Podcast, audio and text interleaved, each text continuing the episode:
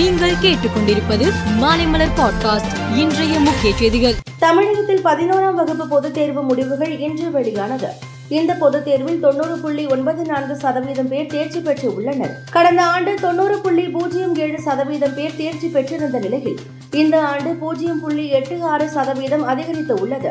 தமிழ் பாடத்தில் ஒன்பது பேர் நூற்றுக்கு நூறு மதிப்பெண்கள் எடுத்து சாதனை புரிந்து உள்ளனர். ஆங்கிலத்தில் பதிமூன்று பேரும் கணிதத்தில் பதினேழு பேரும் இயற்பியலில் நானூற்று நாற்பது பேரும் வேதியியலில் நூற்று ஏழு பேரும் உயிரியலில் அறுபத்து ஐந்து பேரும் தாவரவியலில் பதினைந்து பேரும் விலங்கியலில் முப்பத்து நான்கு பேரும் நூற்றுக்கு நூறு மதிப்பெண்கள் பெற்றுள்ளனர். பொறியியல் கலந்தாய்வு ஆகஸ்ட் மாதம் இரண்டாம் தேதி தொடங்கப்படும் என்று அறிவிக்கப்பட்டிருந்த நிலையில் தற்போது ஒரு மாதம் முன்கூட்டியே தொடங்குகிறது. ஜூலை இரண்டாம் தேதி கலந்தாய்வு தொடங்கி நடைபெறும் என அமைச்சர் பொன்முடி அறிவித்தார். பொறியியல் படிப்பிற்கு விண்ணப்பிக்கும் மாணவர்கள் வசதிக்காக சனி ஞாயிற்றுக்கிழமைகளில் கல்லூரிகள் திறந்திருக்கும் என்று தெரிவித்தார். தமிழக பாஜக குழுவினர் நாளை மறுநாள் காலை பத்து மணிக்கு கவர்னர் ஆர் என் ரவியை சந்திக்க உள்ளதாகவும் அப்போது கள்ளசாராய விவகாரத்தில் முற்றுப்புள்ளி வைக்க வேண்டும் என கேட்டுக்கொள்ள உள்ளதாகவும் மாநில தலைவர் அண்ணாமலை தெரிவித்தார். பப்ஜியின் மறு வடிவமான பிஜிஎம்ஐ இந்தியாவில் சுமார் பத்து மாதங்களாக தடை செய்யப்பட்டிருந்த நிலையில் தற்போது இந்திய சட்ட திட்டங்களுக்கு உட்பட்டு பிஜிஎம்ஐ கேமை கிராப்டன் நிறுவனம் மீண்டும் அறிமுகம் செய்ய திட்டமிட்டு உள்ளது. இதற்கு இந்திய அரசு அனுமதி அளித்துள்ளதாக தகவல் வெளியாகியுள்ளது மூன்று மாதங்களுக்கு சோதனை அடிப்படையில் அனுமதி வழங்கப்பட்டு உள்ளது.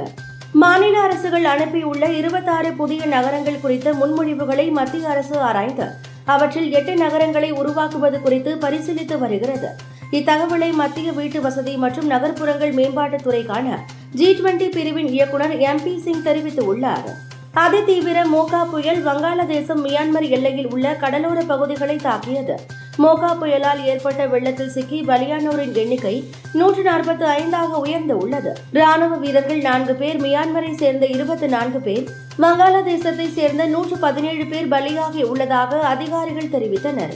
ஐபிஎல் தொடரில் நேற்று நடந்த ஆட்டத்தில் விராட் கோலி சதம் அடித்தார். ஆட்டநாயகன் விருது வென்ற விராட் கோலி தனது மனைவி அனுஷ்கா சர்மாவிடம் வீடியோ காலில் பேசினார். இந்த வீடியோவை பார்த்த ரசிகர்கள் பலரும் பாராட்டு தெரிவித்து உள்ளனர்.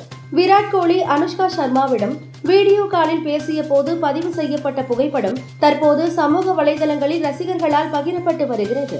மேலும் செய்திகளுக்கு மாலைமலர் பாட்காஸ்டை பாருங்கள்.